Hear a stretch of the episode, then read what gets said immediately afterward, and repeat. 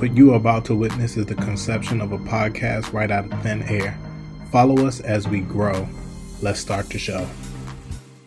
Welcome to the podcast. This is our first uh, ever podcast together. I'm your host, Miles Brown. And my name is Amir Browder. And today we are going to kick it off with some intros, get to know us. Um, uh, I'm Miles Brown. I own and operate a couple businesses in uh, Maryland, DC, and Virginia, better known as the DMV. I own a uh, cleaning company called Senate Cleaning. I also paint. Um, you can check out my stuff on milesaBrownGallery.com, and that's Miles with a Y. Um, I also hold patents. So the more this podcast goes on, we're going to dive deeper into intellectual property and how I feel like that's the new real estate. Um, and that's that's enough for me right now. You you can get more later. oh man, you didn't you didn't say enough, man. You didn't say enough. But uh, my name's Amir Browder. I'm the owner and curator of Own DC. Um, it's a platform for independent and emerging artists of all disciplines.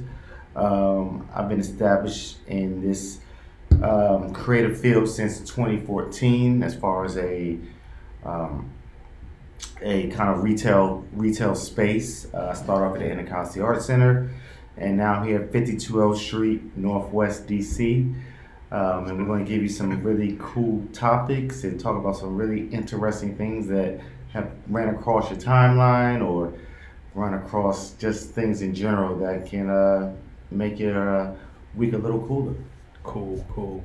So let's jump right into our first topic and the recent slaying of the the young rapper Takeoff. Oh God, yes. really a tough one, um, but also not really. I would say surprising in today's day and time. I think we see more rappers like they say rapping is one of the most dangerous occupations in America right now. You know, and uh, I, don't I don't know what to say about that. Uh, I'm from the old school. Um, y'all can do the math. I was born in 1979, so y'all can figure that out. Um, and as far as when I was coming up, the biggest rappers that were killed were, of course, Biggie and Tupac. Uh, Eazy and Big L and Big Pun died of you know, uh, pretty much natural causes in a sense. You know, what I mean, like but um, the murders are are is, is so shocking and so jarring that um, it doesn't it doesn't even seem like it's real because when I was growing up, rappers were like, you don't touch a rapper, like. Mm-hmm. He's they not, not, doing anything. not in the streets. Yeah, he's not doing. He's just telling a story about the streets. Exactly. Like leave the rapper alone. Like he's just he's he's a poet. Most Let the poet rock. You know what I mean? And now it's like the rappers are so gun ho, no pun intended, on being like living what they're talking about. Yeah, yeah, and it's crazy to me because like I started to see the pickup in murders mm. when drill music came out. Like gangster rap, there were there were deaths of rappers, of course, but I don't think I started to see like one a week or something like that until drill music. And I used to uh, listen to a lot of like the academics. He would like follow the, the, drill music scene and the war, war in, war Chiraq. Chiraq. Yeah. War Chiraq, of course. And it's almost like they they they made mockery of death. Well, well, well. So we gotta we gotta get into it if, if, if we're gonna talk about that you got to understand what Chicago is. Yeah. Chicago's gangs. Yeah. You talking about from Al Capone on up mm-hmm. to the um, uh, what's the gentleman in jail now? Is it Larry Hoover? Yeah. Larry Hoover. Like this is that's Chicago. Mm-hmm. You know, my parents are from my father's from Chicago. Okay. And um, it, it is a different type of animal out there. So they it does. I don't think it has to do with black or white. I think that's the way their culture is. That's the culture, like, mm-hmm. and with the internet and things like that, people think, oh, it's just it's just uh, drill drill music, things of that nature. No, They would be doing this if they did not have drill music. I, I feel you. I feel, and, and but it's it's it's the glorification. yes. because I'm I'm seeing drill music make more of a way in other states now because it's not just tapped into Chicago. It's in New York now. New York has their own version of drill music, Oh, which God. now they I mean New York has always been the streets, you know, like but the gang affiliations I feel like have kind of broadened, you know. Yeah, well, well, well, see, I, I I got a couple guys who um, put me on to a lot of gang when it comes to this drill. I have a friend of mine, um, and, he, and he'll be on this podcast also. His Mark, amazing artist, and and we grew up together. You know, I known him for about thirty two years of my life, and we're big hip hop fans, aficionados, whatever you want to call it. And um, he put me on to the London drill scene. Mm. Now this is back in 2007. Don't they call it grime? There you go. Yeah, You got it. It's that same beat, that pop smoke beat. Most of it. I love, and my thing is, I love the UK. You know, I think they got some some dope artists. You know, like their swag is is, is, Swag's is- different. is definitely different. Swag is different. Oh wait, I think I think we got a guess. First guess. I think we got our first. we got- This is some Mr. Rogers stuff right here, yo. We got we got our we got our first. we got the we got the Alamo, little Malbec. Entrepreneur of the week stopping by. Now, come on in, come on in. We got our first guest ever. Hey, Hey, how's it going, man? How are you? Doing? Pretty good. Miles, nice to meet you, Miles. Pleasure, man. Come over and sit. Get you a Where can he Where can he sit, Mouse? Right in the middle. Let's Okay. Don't mess up my beautiful plant. All right, all right, all right. No, It's beautiful. I know. It's You're not mess her up. I know. I We turn the heat on ain't too. intrude. No, No, no, you we were, good no, yeah, yeah, no, you good. It's like some Mr. Rogers stuff. oh, on over. We just talking about uh, Come on, sit on down. We were just talking about this uh, hip hop scene, and uh, let us introduce one of my best friends ever in life. Uh, you know, um, I met. Uh, I don't know. You want to go by Sonny? Or you want to go by? Son- I met Sonny at the airport. mm. That's- that sounds kind of weird. No, But uh, I met, I met, I met, I met, I met Sonny at DC Airport when I uh, had a space there in 2017, um, and I had a kiosk there uh, that was pretty much um, a a annex of um, um, you you know um, having local um, vendors and and designers and um, makers of all disciplines to showcase their work. And uh, Sonny pulled up on me Mm-hmm.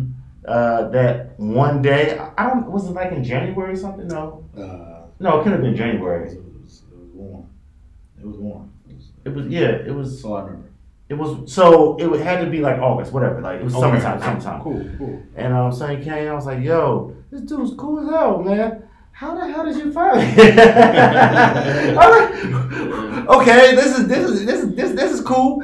And uh, we just been rocking ever since. Um, he told me what he was about, and uh, it's just been a great, a, just a great friendship. You know, And I'm not gonna lie, I love to see that honestly because as black men, a lot of times like our friendships are kind of on the low.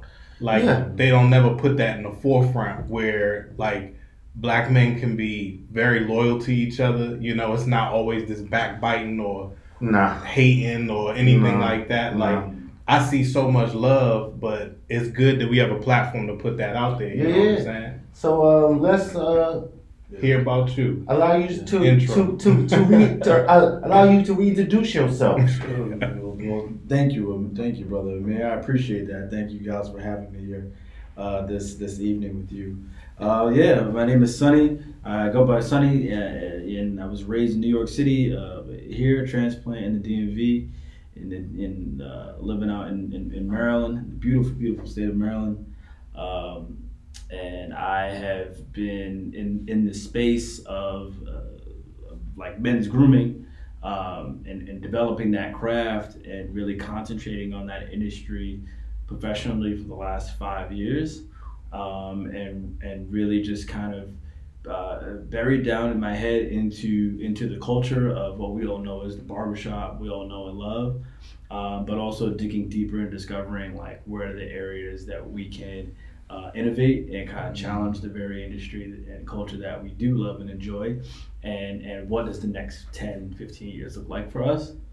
Um, and so I, you know, was kind of been on this journey of self discovery and understanding self care and understanding, to your point, what does it mean as a black man to take care of self, Exactly. right, while maintaining my, my, my, my relationships with you know my best friends and while maintaining relationships with family and also taking care of my mental. And so a lot of that has been um, brought me to the point of the chair, uh, which is a significant place. Is that the name of it? No, no, the name of it is Groom Guy. Sorry, like forgive me. The name of the company is Groom Guy, And where's it located? and we're located in Washington D.C. Um, and Yours Truly Hotel in downtown.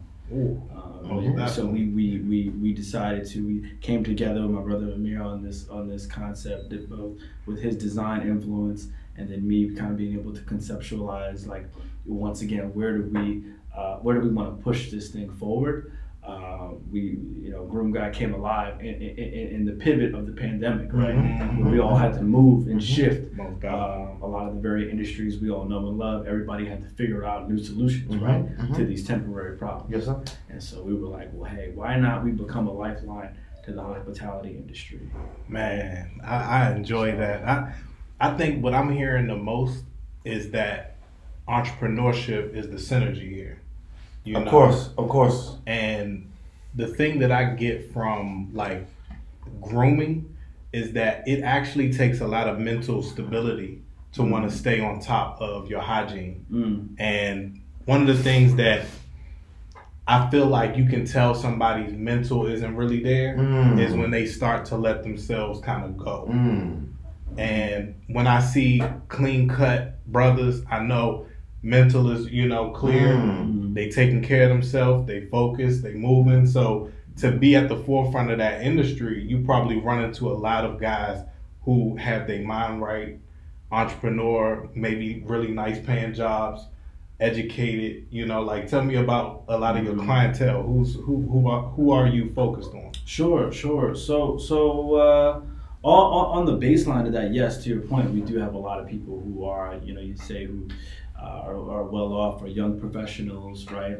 Um, have a certain level of certainty about themselves, say they know what they want, um, and also we wanted to create a new, a new, a new standard, if you will, right? What does premium service look like uh, for stepping into this into this space? Uh, I was greatly inspired by companies like Nike, great companies like you know Apple, and how do we make something that's that's um, that's design wise, that's easy for people to feel like there's enough space, uh, makes them feel safe, uh, uh, comfortable, and transparent. So it's a boutique. You know what I mean? Now, now, now, Sonny, uh, I was just with you the other day, and you had this amazing um, uh, uh, gathering of local um, um, groomers or or or, or, or hospital Barbers, yeah. barbers, and it was simply amazing. Um, he did he did this all by himself.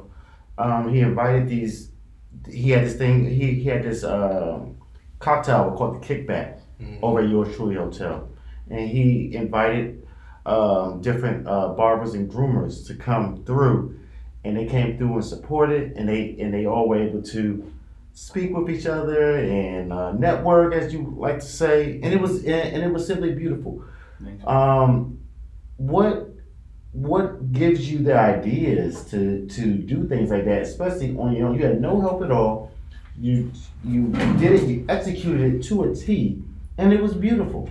Thank you, brother. Thank you. Um, a, a, a- a lot of it is offline, hearing from my from my very colleagues. Right. A, a lot of it is being solution driven. Mhm. Right. So Groom Guy is very much an agency too. Right. Because you would in, the space of an agency, you hire an agent or someone to fix or solve a problem. Right. Definitely. And so uh, that's kind of where we want to continue to move and push the needle of this company, right? So to, to your point, when we hear about the pandemic and how there was just uh, that there was an, an exhaustion from a lot of barbers and owners and stylists and colorists who aren't able to come together but but yet they're still um, they're they're still being asked to come to work every day and cut hair. They're still being asked to do all of these things to provide for the very people, right? Uh, and they're committed to. But what's being what's being uh, given to them? Mhm. You know what I mean? And we, we spend all of these times as hairdressers, as barbers, and colorists to, to hear your stories, right? As clients who come and see us every day. But the biggest question is, I think someone always said, was who's there to hear ours? Hmm. And so I wanted to be able to give uh, a space, an area for you know these playmakers, if you will, community playmakers, I like to call them, and say, look, like, where are you at? How are you feeling? How can we be a support group to you? Support group. And then what does this circle of influence look like? Right? Without feeling like I'm trying to, I'm not selling anything. You know, this isn't some promo thing that you see. You know, this is just merely about how are you doing? That's what's up. I mean, you you very rarely, like growing up, when I used to have to go to the barber shop, right? I had to mentally get myself prepared for the foolishness that was going to be going on Yeah, at, yeah, that, somebody at the shop. yeah, somebody sent you a master. Somebody So- you a So it's it's like it's it's amazing to have that that thought of man, I got a I got a space where it used to be toxic, Yeah. But now you creating spaces where people can actually feel at home and feel relaxed and feel comfortable, not feel badgered. You know the Yeah. like you said, the guy bursting in DVDs. Bursting we got you know yeah. it's like Yeah, nobody got time for that. we good. And and but we gotta understand, it's no disrespect. Right, to, right, right. It's no, it's no disrespect to those because everybody has their place. Mhm. But Mhm. as Mhm. as as I've gotten older, I mean, I started going to grooming lounges at like 27 years old. Mhm. I'm 43 now, so I started going there at 27 years old, and I noticed a difference as far as just the service that was given. Not saying the other service was not. Right. I just wanted a different. I want somebody to bring me like from Hennessy while I'm getting my haircut. that sounds good to me. I'll pay 50 bucks. Yeah. You know what I mean? Like I, I didn't want to be like, yo, I got you next. I got you next, and that's cool. That's that's gangster, but I just wanted it to be a different type of experience. You know, and um and that's and that's what and that's all what it's about. And and um, Groom Guy and Sonny are providing a different type of experience. You're talking about like in a hotel. right, That's unheard of. right. You know, Mhm. it's So- it's it, it's unheard of, and the way that it's been done has been done in a way that is thoughtful. Um, it is uh, very um, uh, intimate, and is extremely um, it's it's cultural, but it also has an element of cool. Mm. You need that. You need, you need, you need, you need, you need all those things. So he's killing it. He has the art. He has the the the, the books from Japan, the, the Yeah. magazines from Japan, and Yeah. and all these different things that make up uh, um, Groom Guy, which I've seen with my own eyes. Like I've seen it start with my with my own eyes. I've seen this. So I'm I'm able to be like, yo, This is dope. this is dope. This is dope. Like like this is And this is Thank dope. you. I think what's crazy to me Thank you, too is like understanding like that so much starts from just an idea. Yeah, yeah. Like your mind can literally animate anything you really want to do. Mhm. And it's just so good to have an outlet to actually hear Mm. people who've conceptualized in their mind and then you actualized Yeah. in real life. Yeah. So Yeah. man, hats off to you. Oh, appreciate it. Yo, you know what's crazy? I was I was I was talking yesterday. I told my girl about this, and I said, um, "Do you know how it was how crazy it was to invent a plane? Do you know Mm. how crazy it was to invent electricity? Do you know how crazy it was to invent shoes?" She was like, "Well, why did they do?" I said, "They just tapped in." I said, "We all have that potential to tap in." Mhm. You know what I'm saying? Like they just tapped into something. I don't know what the hell it was to create a plane. Yeah. I don't know. Ne- I think necessity is the the the is is it forces you. But a plane? I know. Yeah. How do you think of a plane, dog? Yeah. you want to get somewhere fast?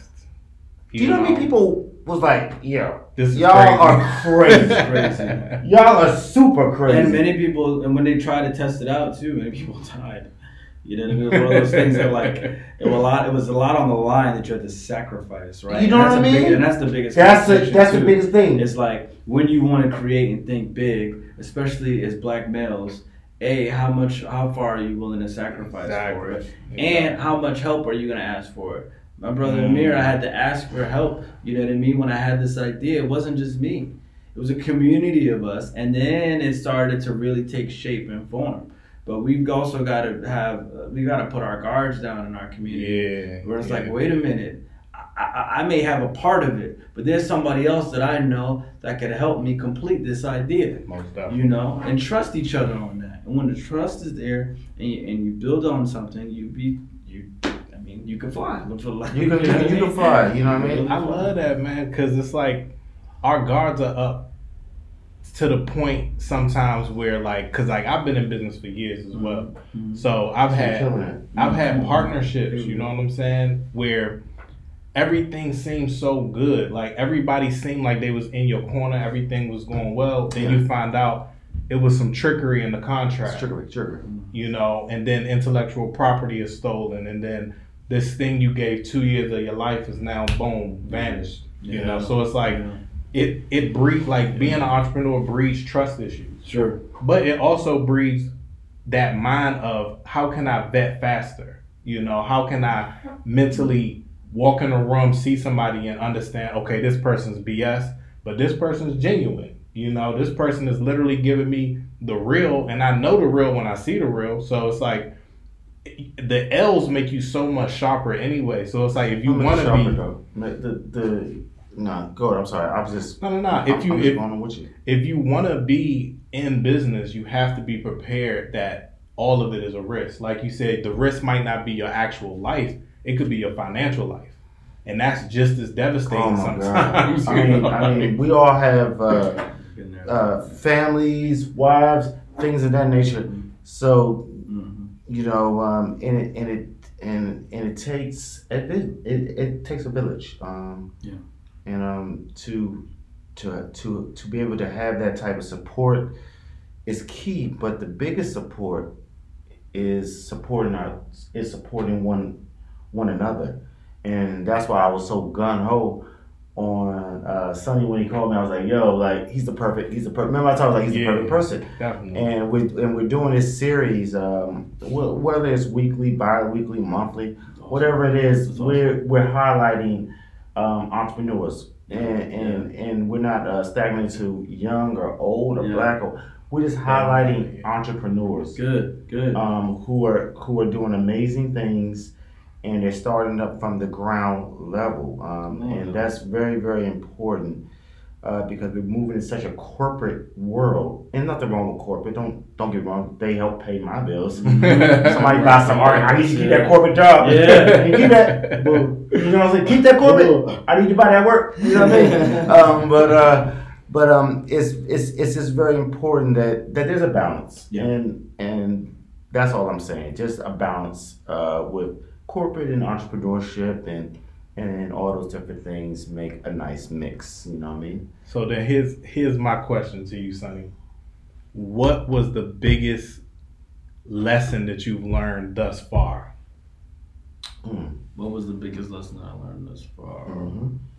Um, I, I, I will say that you've got to be flexible with yourself, man. Like, you could write things down and have a plan and follow the YouTube channel of what the other person advised you to do and pay this professional, but you gotta, you can't be afraid to sculpt while you're, you know what I mean? While you're, you watch things take shape while you're still moving. Mhm. You know, Mhm. a lot of us we we, we, we, we freak out. You know, we freeze up.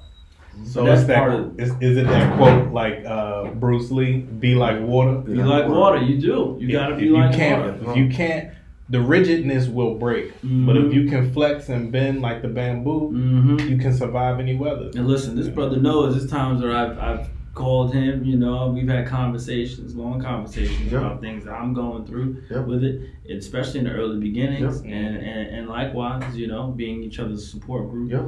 and um, but it was those very conversations that allowed me to kind of think back, reflect, maybe switch up, reposition some things, right? Um, so that was that was definitely one of the biggest the biggest challenges. Uh, one of the biggest things I learned was to to your very your quote, you know, Bruce Lee. so, um, in, in, in the the new terms, they're calling that pivoting. Mhm. Right, you got it. But uh, you wanna you wanna stay on for the show? We got some interesting topics. Um, if you wanna stay on and, and chill, I got I got some wine and You got some things that way. wine? I got. I'm gonna have to jet pretty soon. Oh, my God. From with y'all, but I'm gonna kick it. For, I'll kick it for y'all. Yeah, kick it for a bit. second. Want some wine or anything? Uh, I got something here. I'm gonna grab my little drink there. What the hell is that? You know Okay. saying? My little Thai tea. Yeah, Hey. little chai tea, little- Gets me, gets me right. he's being healthy for the sponsors. Yeah, man, gets me right. Where did you, where did you get that chai tea from? Uh, I'm from a place in, in downtown called Soi 38. Soi 38. What Soi up? 38. Give us- give They take care of money, me, yo. good Yo, Soi, people. yo, Soi 38. I need to be sponsoring this. We Yes. all drink healthy, yo. Yeah, What up? open until noon. I think 11 a.m. Yeah, Soi 38. Soi 38. What up, Joe? Yes, yes, yes. all right, all right. Uh, so, All right, next topic. I mean, we're gonna jump right in, keep things moving. yeah. Um, Mm. let's you, you know what? Let's go back to the takeoff situation because Mm, mm. it's like I said, it's one of them things where we see we see these things happen, and it's almost like it's in slow motion. Like you can almost know every couple of months when you hear somebody in that industry has been taken away by violence. It's not necessarily a shock anymore. Like for me, I don't. I'm just like, who was it? I'm not necessarily shocked that it happened. I'm like, what name now is attached to the violence? Mm. You know. Mm. You know, it, it, it's it's unfortunate. You know, you looking at Young Dolph before that, and uh, what's the what's the young brother PnB Rock, Yeah, he just. and you looking at some other uh, I forgot the young lady's name that was out of Memphis, um, and, and it just goes. I don't want to go through the list, but It's rest in peace to all these Mhm. um, Mhm. these people. But the main thing in all of this is that we got to understand is that we have to take some responsibility Mm. for the music that is being put out. People say, well, well, well it's just a. No, it doesn't work like that. It works as the fact that you're putting out things that are negative. Yeah. Now, your life, I, I like, I get it. I understand. It's a, it's a bad things happen to you, but every song should not be a representation of your bad situation. You know, back in the day, uh, hip hop was different. It, you got about 12, 13 songs, maybe 14 if you're lucky. You got the first, you got you got your hard Mhm. joints, you got your joints for your ladies, Mhm. you got your lyrical joints, and you got like some throwaways, to be honest with you. right. You know what I'm saying? And now every single song is about just the same old thing, that same old uh, beat, that that beat and and it's very I wouldn't say it's destructive, but hip hop is for young people. It's But- for, it's for young people. Tell me this then, because I feel like life now is powered by AI, and Mm. people literally like if you're a business executive, you're not going to keep putting money in things that are not working. Mm. So at some point, you got to understand. I got to feed the algorithm. Mm. I'm not going to feed the algorithm something that they not really eating on. I'm gonna feed the algorithm like some Popeyes chicken. You know they going, you know they crunching. They Mm. coming by every week Mm. to get that Popeyes, to get that whatever it is that they love Mm. from that consumption. So at what point do you have to say, why do the people crave this so bad? The people crave it so bad is because the people that are running it are just about the paper.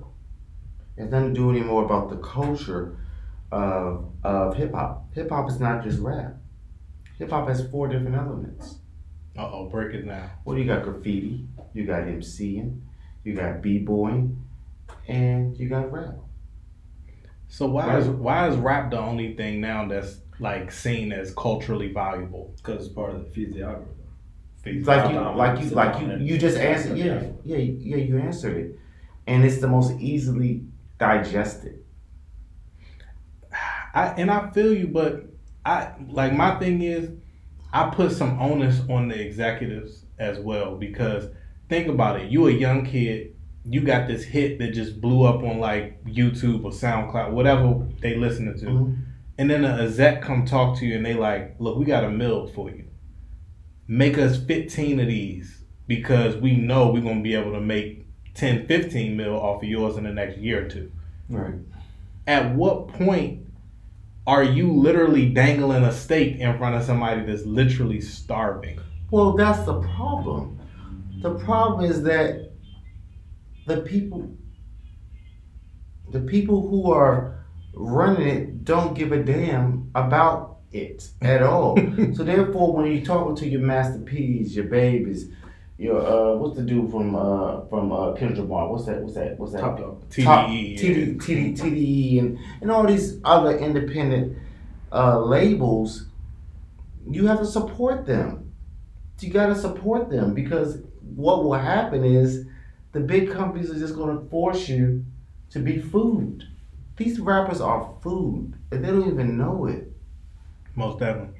And it's even crazier, like when you get into the thought of uh, when they put life insurance policies on these young well, men. Well, well, uh, uh, uh, to be honest everybody, everybody has a life. Everybody's have a life insurance policy. You do. Like, like, come on now, let's let's, let's be real. And see, but I want to be, I because sometimes I like to dig a little bit deep. You know what I'm saying? Because let's say you put a couple mil on a young dude to pop off. Right. His song's doing well. You know, he doing some shows. He's right. getting some money. Right. But it's not recouping as fast as you had anticipated doesn't it make sense that some of these situations are orchestrated? Allegedly, this is allegedly, of course. Alleged. It's all alleged. Allegedly, doesn't it make sense that if you got twenty million sitting on his life, it's just like putting a hit on somebody.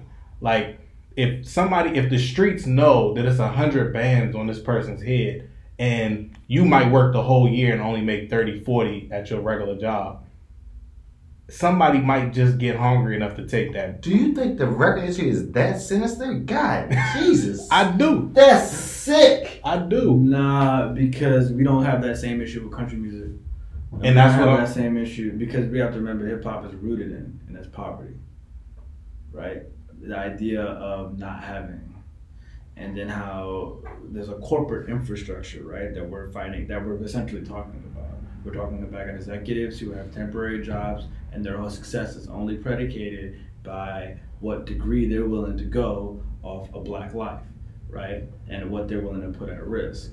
Um, and there's no concentration on when you sign that young man or young lady on accounting or what the, what their career is looking like afterwards, right? What their structure is like. They don't care about that. It's a corporate infrastructure you are signing yourself to, which is all connected and rooted in, like we said, poverty. So the idea of you know, I'm going to take from that brother who's got 20, who's, who's valued at 20 million. I'm going to take Nipsey Hussle's life. I'm going to take so and so, you know, somebody else's life. Um, and, and, and, but on the flip side of all of this, guys, I mean, and I think what we have to also understand is we're only talking about one, one section of, of, yeah. of, of hip hop. Hip hop is vast. Mm-hmm. So for us to come with a linear view on just hip hop alone, this culture, yes, this what we're talking about, you know, in relation to Takeoff, Migos is a dominant. But there's so many other artists out there who are putting out great music, who never have to look over their shoulders, right? Because of the quality of hip hop music that they produce. Right? So in this dominant commercialized uh, uh, uh, faction of hip hop, yes, this is a problem. But hip hop as a whole, no, it's too it, it, it, it's too layered. It's too layered for us to have. Too layered, and and and that's Sorry. what they, no, you good. And that's what they want you to believe that this one form of hip hop is dominating everything, and that's the problem. Like like Saint said, you still you you, you still have these amazing um, groups and artists um, that are still touring the world, um, that are older, um, that are doing amazing amazing work, um, and they're being respected and they're being embraced by all different cultures, all different races, all around the world and they're 40, 30, 40, 50 plus. You know, Big, Big Daddy Kane still touring, Redman still touring, Method Man still touring, Snoop Dogg still touring. Uh, Scarface still touring. Um, Eminem, if you feel like it's still touring. But then when we say, you know, uh, about these younger, uh, I gotta be honest with you, almost one hit wonders. Not Takeoff, of course, because he Right, he had a good career. Oh, he had an amazing career. He changed the whole uh, uh, sound in Atlanta rap. Most definitely. You know, they're gonna go down in history. Mhm. You know, did we did we all like them when they first came out? I did, but some people are like, yo, what is this? But that's relative. They still have an imprint in Forever. forever. Their sound was amazing. And um, what you get when you're dealing with these different uh, and and I don't know what their relationship was with the the J. Princes and I, I don't even want to name these people, but it seemed to me as if they felt that they were good going to Houston. Now this is I, I just want to break that as real quick. hmm The party was hosted by who? J. Prince. Okay, the party was by J. Prince. Well, his son, I believe. Okay, his son, J. Prince junior Mhm. Jazz, Jay, whoever the hell it was. It was a private party, correct? It was. It's private. It's a private party. So at a private party, what what normally happens? Don't you don't you know pretty much everybody at the private party? Yeah. Okay, you know everybody. Pretty, you know pretty much. There may be a couple women that sneak sneak through. I, mean, I, mean, I, didn't, I didn't see that big booty joint sneak through. But she, she, but she, She good, come. She come. She come. She, she, she's more than welcome. So why? And I get it. It's Houston. People got guns. That's just how they roll out there. It's, it's Texas. Texas. It's Texas. Texas. They ain't playing. You know. But in that situation, how did it get to that where we all under the same tree? Everybody knows each other. Everybody probably knew each other. They were like, yo, I may not know him, but if he was Jazz or Jay or whoever this dude is, then we all we all cool. We ain't beefing and shit. Like we could, I might smack him in the face. We not even going that far. We're not even smacking nobody. It's like, yo, like, dog, we all here together. Chill, dog, chill. How do you get to a point where someone is shooting in a public setting At a private event. at a private, a public setting at a private event? How did it get to that? I I can question it. I'm not Go ahead. I want. I want. to Because for me, I, I look at it and I'm like, it makes some type of sense if you think about it from a spiritual aspect. Mm. Because a lot of people don't like to put like for me personally, I don't I don't celebrate Halloween. Yeah. I, I view it as like a pagan holiday. You know, I, I view it as something that is surrounded around an energy that is demonic. You know, and if we look at everything just from a flesh surface level, it does look like wow, this was just stupid. This makes absolutely no sense. But if you look at it a, one level deeper, the spiritual side of it is what happens on Santeria. You know, what happens during um, All Hallows Eve. These things have lineages that are actually deeper and much older and much richer than even our current culture. Mm. So a lot of times when I look at it, I think of, okay, this this actual day begs for blood. Mm.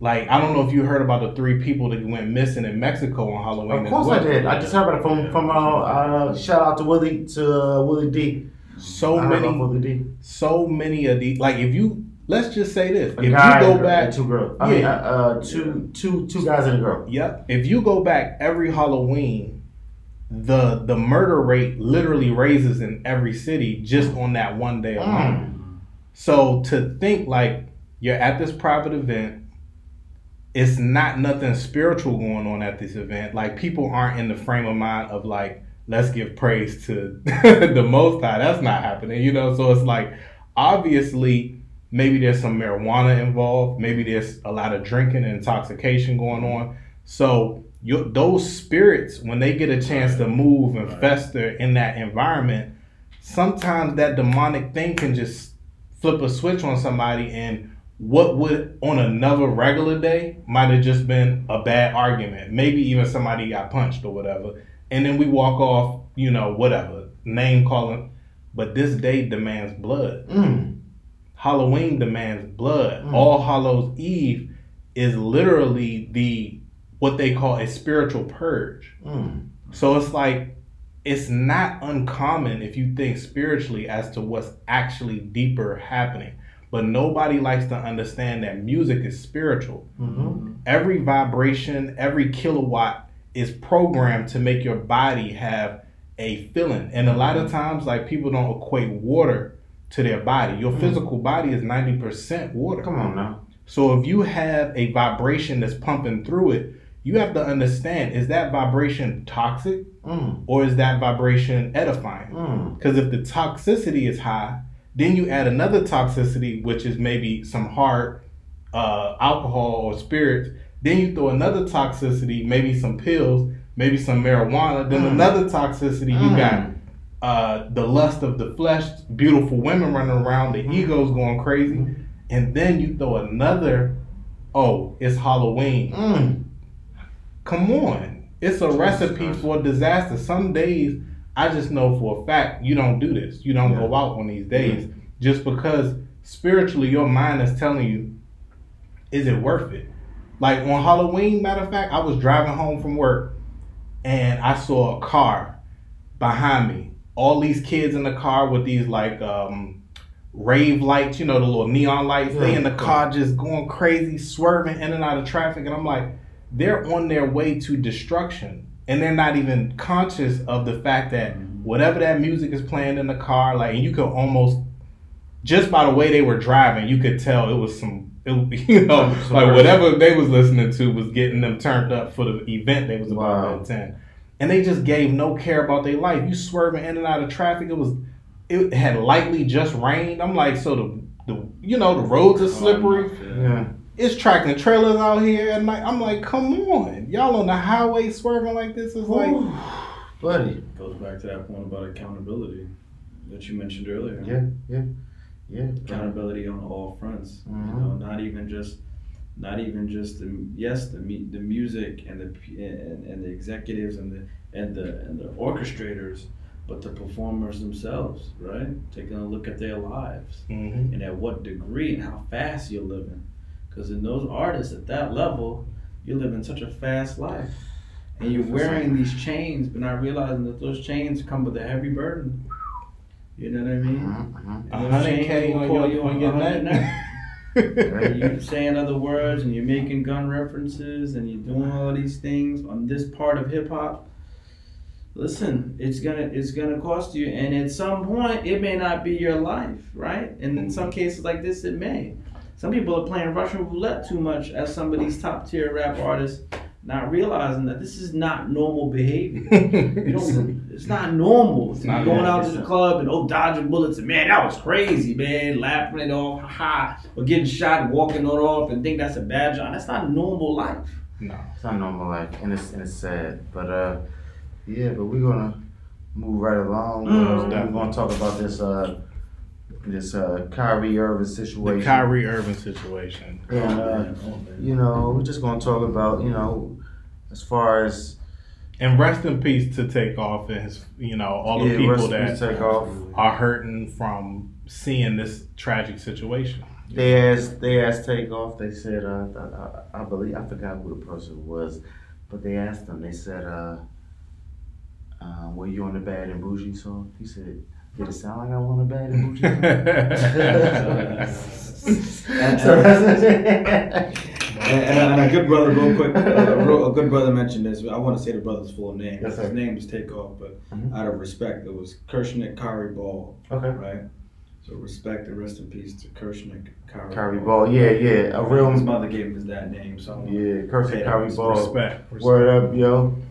You know what I mean? So- Um, Transitioning to the Kyrie situation. mhm. The first thing that literally pops into my mind is buck breaking. Oh gosh. It go it goes straight there for me. You know, like I'm not one to mince words, you know, because like honestly being an entrepreneur, being in this position, because I've worked for corporate. Mm-hmm. I understand when you walk into an environment where somebody is paying you your check, it's there is a power dynamic, whether Of you want to like I'm sorry, it is. It is. So it's like I've had people maybe you know come to me during my corporate time where they would be like, "Oh, we must be paying you too much because uh, that's a nice car you got there," Oh. and I'm like, oh, "What does that?" You know, I'm doing my job. I'm coming on Ooh, time. With, that's sick. but it's this thing where I feel like they feel like they own Kyrie. Like you're the owner of the team, but it's also ownership of my pawns, my players. Like I put this, I put this this point guard on the field. You know, like on, on the court. I put this center on the court. I put like he's up in that owner's box, and then they call it an owner's box. You know, you in the owner's box, Mhm. you looking down on your employees that you pay millions and millions of dollars. They're well paid. Of course. But at the same time, there is this level of you not allowed to do anything that's going to make me look bad. you know what's what's really strange is that people say, "Well, he's not allowed to say that on corporate time." When does he ever get a time off of corporate time? When are you not a part of corporate time? When do I become a, a person who's able to speak freely as a man or one, whatever you want to call whatever it is, them, hit, or I don't know. But when do you ever say, "Yo, I ain't on corporate time right now"? So are you telling me that every day of my life I'm on corporate time. That don't even make sense. So I'm in I'm you control me every day because if I say one thing that's affecting the business. But when am I off the business time? My business time should be 9 to 5. Is there a time where I can say, yo, yeah, I tweeted this is at 12 o'clock in the morning. I was drunk as fuck on a Saturday. No, you on corporate time.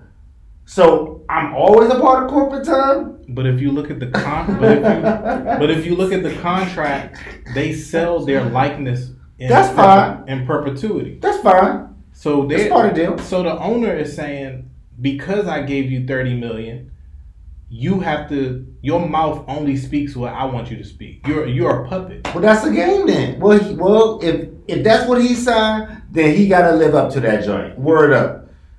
Then he don't got. He's saying what he's saying, and I love what he's saying. But if he signed that deal for that, then that's on that man and shit, and he got to live up to that. And like Kwame Brown, like he was Oh, saying, this is man Corey Brown. yeah, I Oh, love Kwame.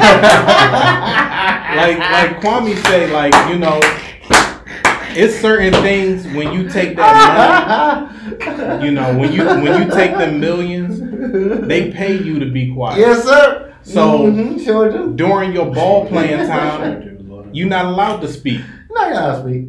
You're not allowed. You're not allowed to say anything non-corporate related. You know what I'm saying? So once once your corporate is over, then like Kwame, Kwame Brown is like the get go along, get along. Come game. on now, you You know, know, that. Come on, go along, get know? along, game. So it's like you you can see it. Now. You can see it in real time. Yes. The go along, get along game is real. came out so strong versus Kwame. I mean, Mm. versus well, definitely Kwame. Come on now. Kyrie as well. You know, like seeing Shannon Sharpe Oh God. saying what he said, and it was like on some level you can understand like okay, you gotta go for bat for who's paying you. You gotta, Of course you you gotta understand like this is a corporate game. We we sign up to take these millions to promote a brand. Of you know what I'm saying? Everything is a brand. The Brooklyn course. Nets is a brand. Of You know, course like it is. ESPN, that's a brand. Yeah. So it's like we see what Kyrie is literally sacrificing to bring truth to the forefront, but it's like whose truth are you being paid to uphold? Because if it's not your truth, then you can't complain when somebody takes away what's theirs. Yeah, and and but you gotta understand what you said. It's a sacrifice. A sacrifice is not easy. Yeah. A sacrifice is hard. You know what I'm saying? Like no one's sacrificing. They're like, yeah, that's an easy sacrifice. You know what I mean? It's like it's something that's going to take you out of the normal situation. So if Kyrie Irving is sacrificing something, then he got to go through sacrificial things, and we can decide to ride with Kyrie or whatever it is. But Kyrie has decided to do this, And one thing I don't like is people say, "Well, he got enough money, he's straight." I don't know how much Kyrie Irving money. I don't know. Kyrie Right. could can't count his bank account. I don't know. Okay. If Kyrie ever said he wanted to get ten million dollars bank, I bet he couldn't. I bet Kyrie could not go to the bank right now and say I want ten million dollars. He'd get a five phone calls from five different investors. say, "What you? What? What? what why? Why?" So it's it's it's not as cut and dry as we think with this, and he's willing to sacrifice whatever he's doing to I don't know what his cause is. I don't know why he's doing it. It could be on a Colin Kaepernick level. It could be on a Kareem Abdul-Jabbar level. It could be on a Muhammad Ali level. I don't know. But one thing I do know is that he is willing to go through the fire, and whatever goes through that is what it is, right? I mean, my thing is too. Like, I feel like they was out to get him from last year Yeah. because the fact that he stood up and was like, "All right, I'm not going to take whatever the uh, you know the The this yeah the jab." So it's like, why why would we police another man's body anyway? You know, like if you want to take it, that's on you. But if another person doesn't want to, why are we saying let's let's destroy your livelihood. Okay. Let's let's knock off everything that you have just because you won't acquiesce to our demand. Now, if he like he said, he took his punishment. He sat down. He lost fifteen million in one contract year. Yeah. That's a lot of bread. I'm sure his management was like, "Come on, son, like mm-hmm. please." All right. But okay, how many how many Instagram followers can we ever have? I don't. I know it's in the mill. Okay. Let's just say ten million. Let's just let's just say I'm, I'm sure it's more than that. Do you know how much it was to that pharmaceutical companies cost to take the jab? You know, you know how much it, it is each each jab that pharmaceutical companies cost that are written off by grants and things of that nature. Mhm. It's about two three hundred dollars, probably a little bit more. I'm I'm, I'm gonna go under it. Let's just say a million people. Let's just say in New York City alone, say I ain't taking it because Kyrie Irving said I'm standing for Kyrie. You got three, four hundred people. Mhm. I mean three. You got about a million people. Let's say a million people. At three hundred dollars a shot. How much is that? About three hundred million dollars. Right? Yeah, that's a lot of money. Okay, that's a million people. It had nothing to do with him not taking it. It had more to do with the econ. You have to follow the money. Yeah. yeah. It had nothing. You got three. You got three hundred million dollars. That people be like, yo, I ain't taking this Kyrie. A million people say I ain't taking it because he ain't taking it. That's only one. One. I don't even know faction faction. that I failed in that, but one percent of the people out of his ten million people said that they weren't going to take it. Three hundred million dollars for one man. Do you understand what what what? Ain't nothing to do. They don't give a fuck. Excuse me. They don't give a doggone if he's taking it or not. It's about the money, the influence. the influence, Yeah. and that's why they keep doubling back to Mhm. because they say that he has so much influence. Yeah. That Netflix, and I don't want to name it because I'm not, I don't have time for that because they're not paying us. Right. But that documentary has gone up tenfold. Oh yeah, yeah, yeah. That dude's a hundred millionaire probably now. If they would have ignored it, it would have never gotten this much controversy. It's number Like six. It's, it's, yeah, it's, Number it's six number on six Amazon? now. It's number six on Amazon. What is number one? I imagine. What is number one? Uh, Birkenstocks, bro. What the heck is that? Birkenstocks. The little slip-on shoes. Oh, you talking about like items or just like movies? No movies. Oh, movies. Oh, Yeah, she said I'm Birkenstock. Hell, I never heard of that. I don't know, maybe like Ten Commandments. okay. This dude is set for life. Yeah. It probably took him a hundred thousand dollars to make that documentary. No, eight grand. It took him. Oh my god! It took him eight thousand dollars. Yeah. Kyrie done made that movie back at Yo, But that's the it took him influence. eight thousand. How you get that fast? Who told you that? And That was literally what he said. Oh my And then- God. Oh my God. And Yo! All the Pan Africanism and all the intellectuals on YouTube are now all of them stories are now pressing it and pushing. Oh my forward. god, eight thousand dollars? You know what I mean? Duh. Minister Farrakhan, everybody talking about. it. And this man has made how much? How much? How much? How much think he made? I don't In- know because I last month. How much think he made? I know it went from I forgot what it was priced before this, but I know it's like fifty nine dollars to buy it and like eleven ninety nine to rent it. So It's fifty nine to buy. it? it's fifty nine to buy it. How much? Just, Brothers and he got three or four books too. just, Outta just, outta here. Just, just give me a rough. I, am like just, just give me a rough estimate. How much? How much think he made in the last three, three weeks? At least two, three mil.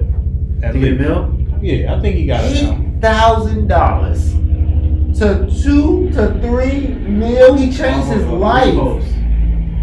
Off a repost, not even, a, not even. He didn't even brand it. He just said Reposted. One click like You know what's crazy? Check it out and out. everybody else isn't talking. They're not dropping the actual name, the title, right? Like ESPN will never drop. Oh yeah, they're not gonna They'll say never the say. name. No one's ever saying the name, and I think that element to it is also what's selling, It's right? Because it allows people to dig, and we love to dig. Yeah, yeah, yeah. We love digging, yeah, right? yeah. Because we do it with TMZ and everything Of else course. all right? So the, uh, the fact that they're not even going to say the name, but we go, we have our phones, so we're gonna do what we do.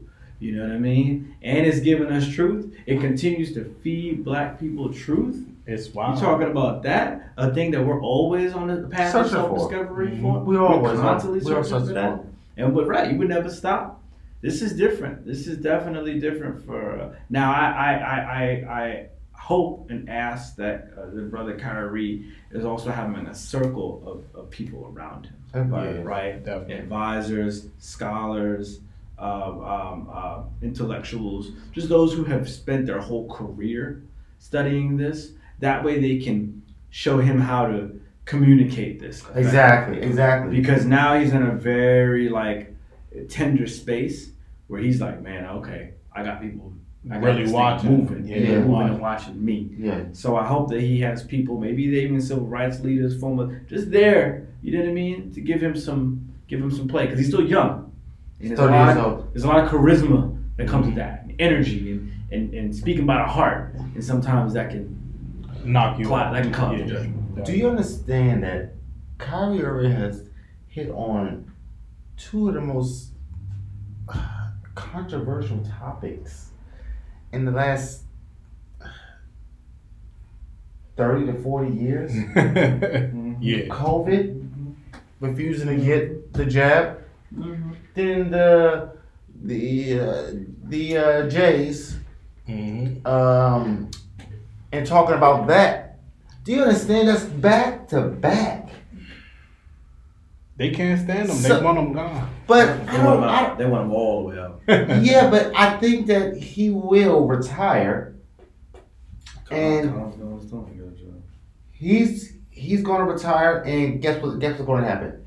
Kyrie going to be sixty doggone years old, and everybody going to love Kyrie like they love Muhammad Ali. Exactly. They gonna say, God, he was a great man. They making his legend now. They making his legend. that. They gonna say, Damn, he was a great man. Cause he because the boy got scared. Ain't like he a bum. Right. Ain't like he on the bench. Well, and also he played at the highest level. The right? highest we have level. to remember the NBA is the highest form of Yes, sir. basketball. So, so even to that point, the brother has also. Let's say he does leave. He's he a has beast. options. Yeah, he He can definitely. go to Big Three and rock with Ice Cube. Or Damn. China He can can go to overseas. China. Nah, just leave, just leave. Right, he can leave altogether. But I'm saying when you play at that highest form, you also got to deal with the highest level of consequences. Yeah. So whom is given Right. much as expected. Exactly. And so that also means you're dealing with an institution that you're going up against. Mhm. And an institution is packed with reinforcement, it's packed with paperwork, and they're packed with lawyers. Mm, mm, mm.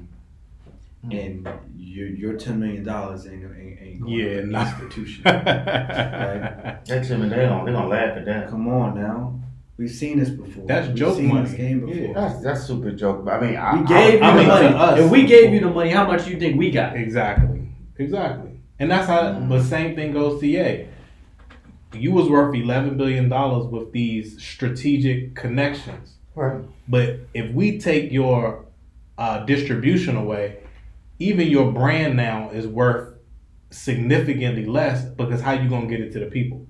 You know, that's why he was going off on Sway. Like, you don't got the answer, Sway, and this, that, and the third, because Sway didn't calculate how long it takes to build infrastructure.